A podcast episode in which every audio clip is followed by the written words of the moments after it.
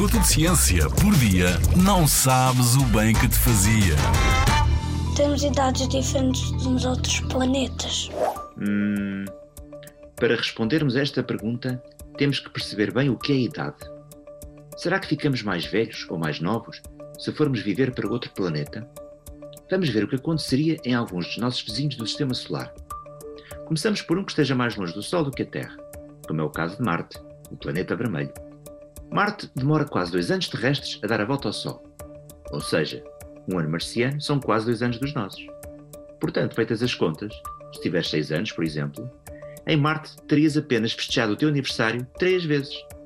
Se tiveres dez, ainda nem sequer terias festejado o teu quinto aniversário lá. Mas será que tinhas que repetir outra vez a escola? Então, e se vivesses num planeta mais próximo do Sol? Em Mercúrio, por exemplo.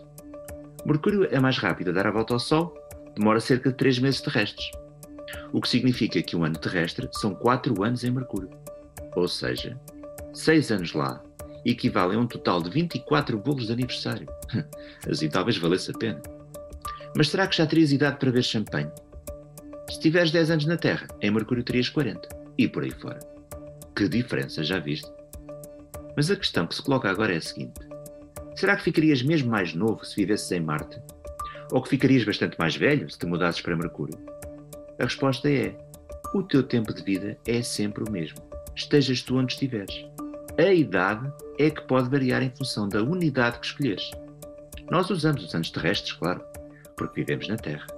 Portanto, não te preocupes. Mesmo que a tua idade mude, não vais perder anos na escola em Marte, nem ganhar rugas e cabelos brancos em Mercúrio. São boas notícias. Para o caso de um dia viajares até lá, quem sabe? Na Rádio ZigZag, há ciência viva, porque a ciência é para todos.